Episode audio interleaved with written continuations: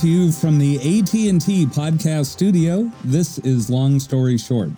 I'm Ted Streuli, the executive director at Oklahoma Watch. We're a statewide nonprofit news organization that specializes in investigative reporting. You're listening to our weekly podcast, which lets you hear directly from our journalists as they provide deeper insight into their recently published stories. Keaton Ross covers democracy and criminal justice for Oklahoma Watch. In his latest Democracy Watch newsletter, he wrote how some Oklahoma Republican lawmakers are trying to stop the upcoming execution of Phillip Hancock. Keaton, how did Hancock end up on death row? So on April 27, 2001, there was uh, an altercation at a home in southwest Oklahoma City uh, Hancock ended up shooting and killing uh, two men. Um, that that case was tried by an Oklahoma County jury in 2004. Uh, that sent, found him guilty of first degree murder and uh, sentenced him to to death. So that was a little about 19, 20 years ago. Now, uh, what day is he set to be executed?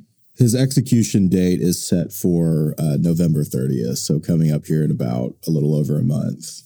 Now, uh, just to be clear, there's a consensus, right, that he shot and killed two men. Nobody's disputing that. Nobody's disputing that, yes. All right. So, why do Hancock's attorneys argue he should be granted clemency?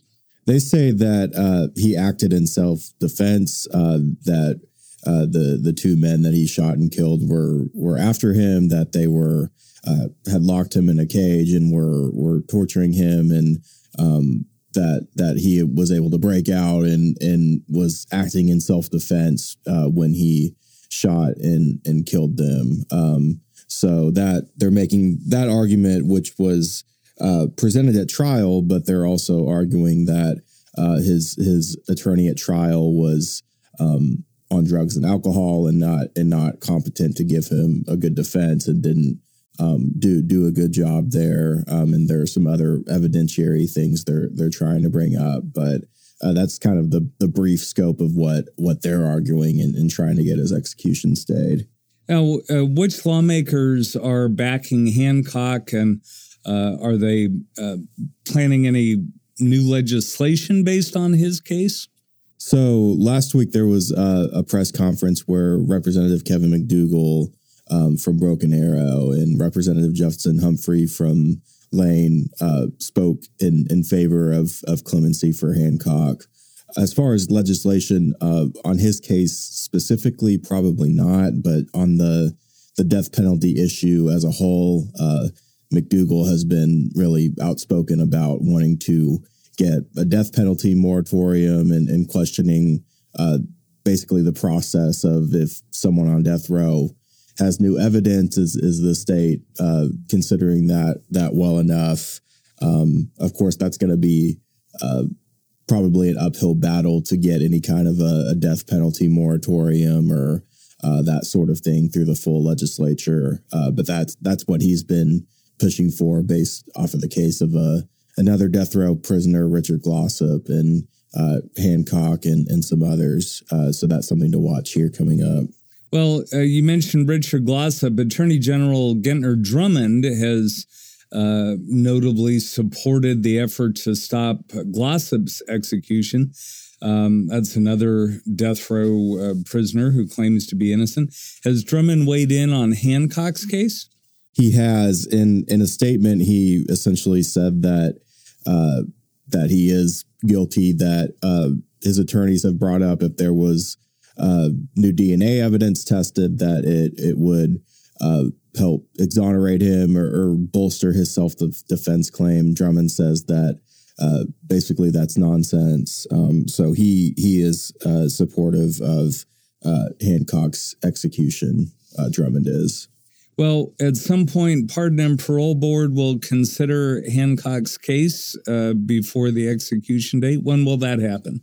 That's set for uh, Wednesday, November 8th. I, I, believe that's a Wednesday, uh, about three weeks before the, the execution date. And what would have to happen for Hancock's execution to be stayed? Uh, so there are a few different avenues. Uh, one would be that that clemency hearing uh, if the the pardon and parole board uh, issues a favorable recommendation, um, the governor can take that up and and grant him um, a stay of execution. Uh, of course, Governor Stitt has only done that that once in his term as governor, uh, commuting Julius Jones's death sentence to life in prison without parole. Um, and Oklahoma is one of the few states where the governor needs that recommendation from the Pardon and Parole Board to grant someone on death row clemency. Uh, so that's that's one avenue. Uh, the other would be uh, some kind of a last minute stay or, or ruling from uh, federal court, Supreme Court. Um, that's would somewhat rare, but uh, it's not unprecedented. So those those are the the two maybe avenues there. All right. Well, thanks, Keaton. Uh, you can read all of Keaton's work covering democracy and criminal justice on our website, oklahomawatch.org. While you're there, you can sign up to get Keaton's weekly newsletter, Democracy Watch, delivered to your inbox.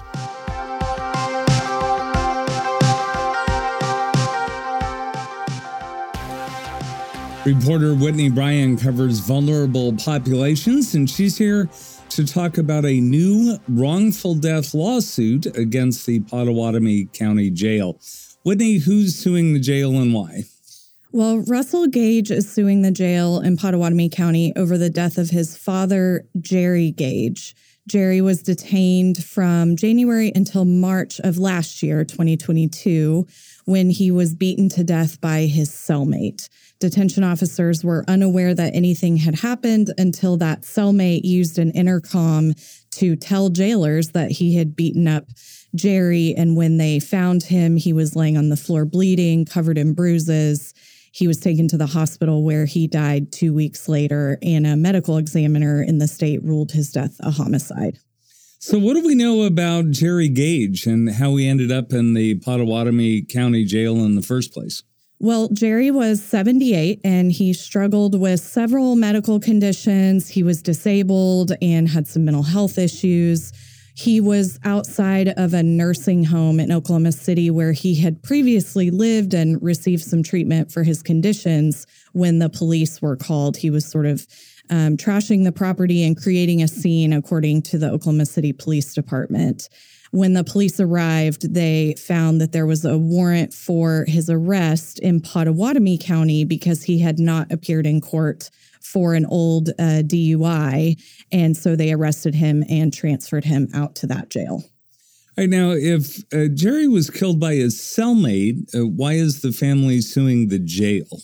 Well, Jerry's family is making a few claims in the lawsuit that basically come down to violations of Jerry's rights because the jail failed to protect him. So the jail is obligated by law to, you know, essentially keep people alive in their custody to house and provide basic needs for people. Um, when Jerry's cellmate was uh, put with him in a cell, the cellmate had been accused of assaulting a police officer, so he had a, a, violent history, and he was awaiting a competency hearing, which means that he had some known mental health conditions.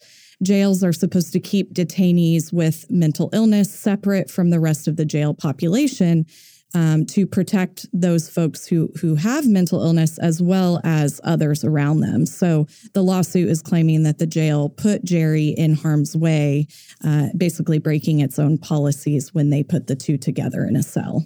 Now, this isn't the only wrongful death lawsuit against the Pottawatomie County Jail, right? Uh, who who else is suing? That's right. So there are currently three families suing. There's Jerry's family. That's the newest lawsuit. Um, Shelly Kaler, she filed a lawsuit in July over the death of her wife, Kelly Wright. She was in the jail for about 12 hours before she was rushed to the rushed to the hospital where she died and was covered in bruises, had several broken bones. Uh, but Shelly has been unable to find out any information from the jail about what happened to her wife. So she's suing them as well as the family of Ronald Given. Uh, that's an ongoing legal battle that's that's been going on, I believe, for about two years now. He actually died in 2019 at the jail due to an altercation with jailers there.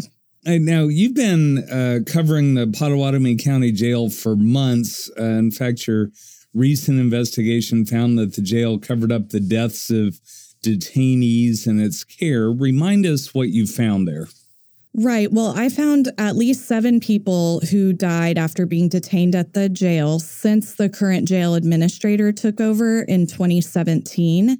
The jail has been ignoring pleas from those families for information about what happened to their loved ones. In a lot of cases, they they really don't understand, you know, what happened. In Jerry's case, we have a pretty clear idea of how he died, but that's certainly not the case for a lot of these other folks. Uh, in a couple of those cases, the jail has even ignored court orders to produce documentation like, you know, medical records, incident reports, video um, from the jail. And they're ignoring requests for public information um, from us and from others, um, as well as the jail's governing board. Uh, is violating open meetings laws. So really, they're they're essentially operating behind closed doors. Now, uh, part of that cover up, as you just alluded to, was the jail's refusal to produce uh, public records. Have any of those records appeared since your story was published?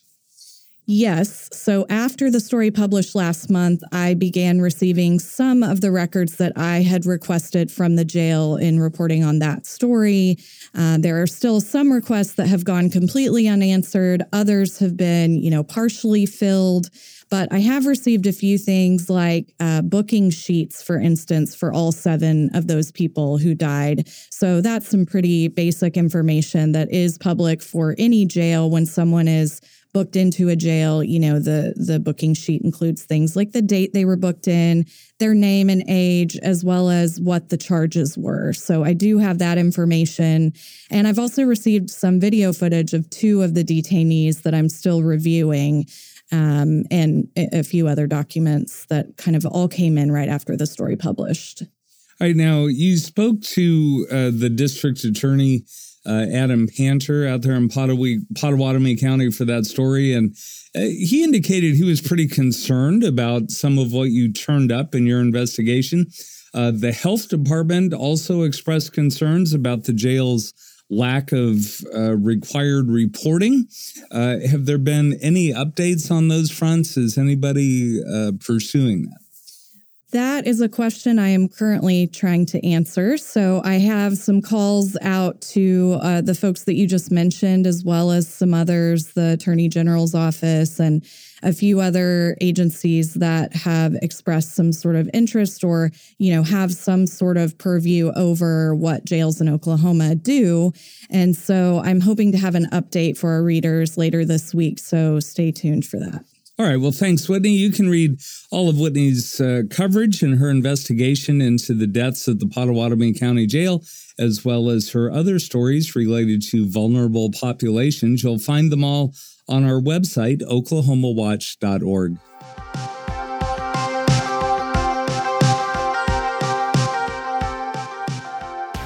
Reporter Jennifer Palmer covers education for Oklahoma Watch.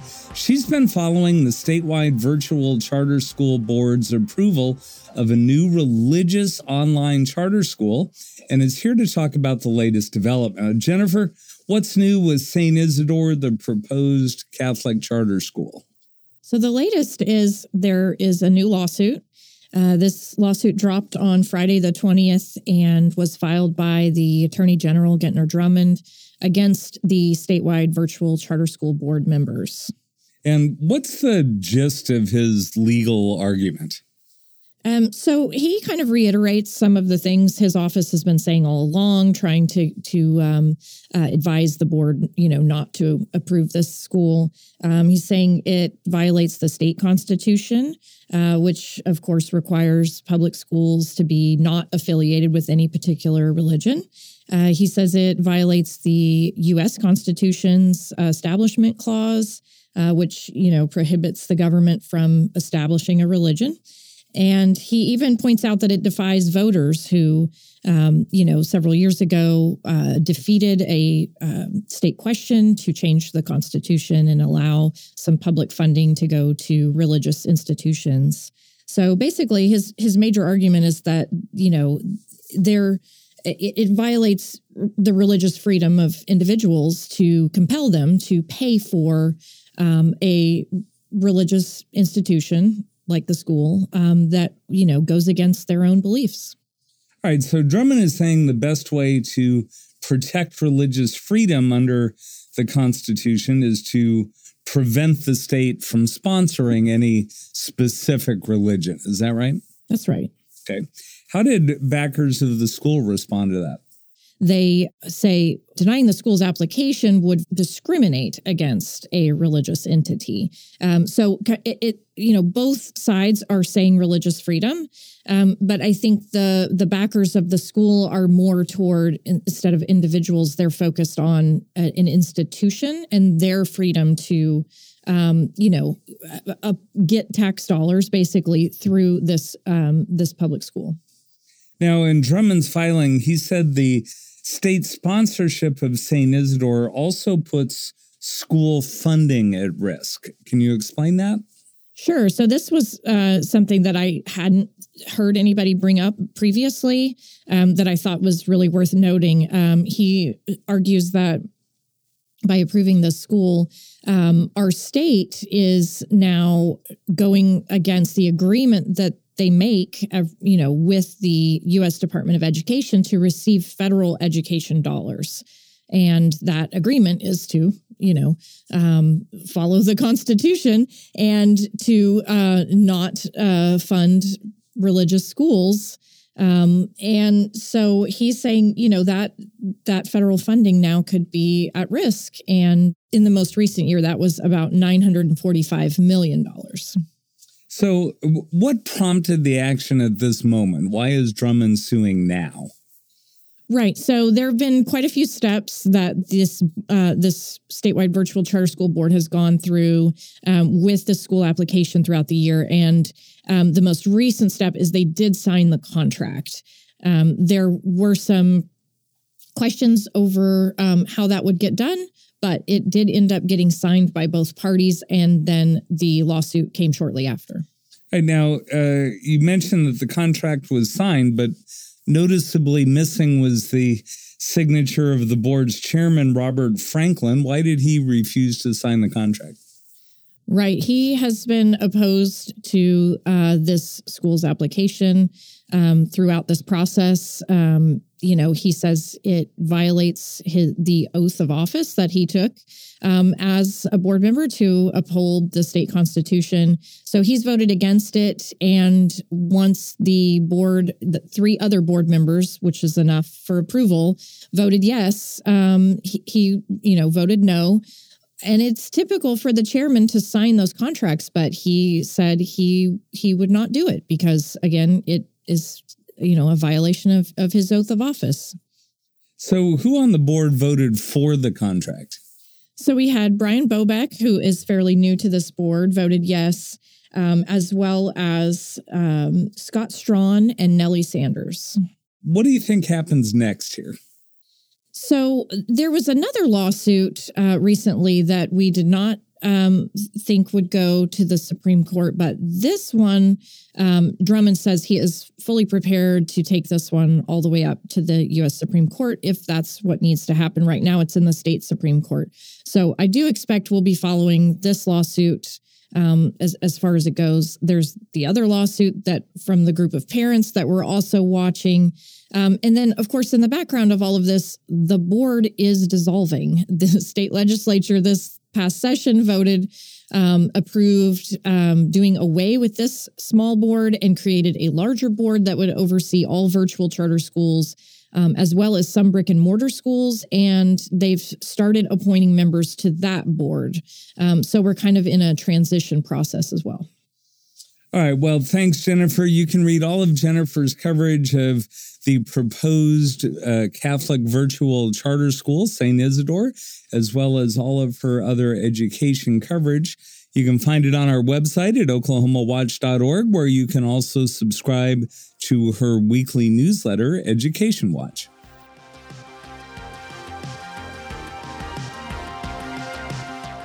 You've been listening to Long Story Short, a weekly podcast that helps you get deeper into the investigative stories reported by Oklahoma Watch, which you can find on the web at oklahomawatch.org. This episode was recorded at the AT&T Podcast Studio. For Oklahoma Watch, I'm Ted Streuli. Thanks for listening.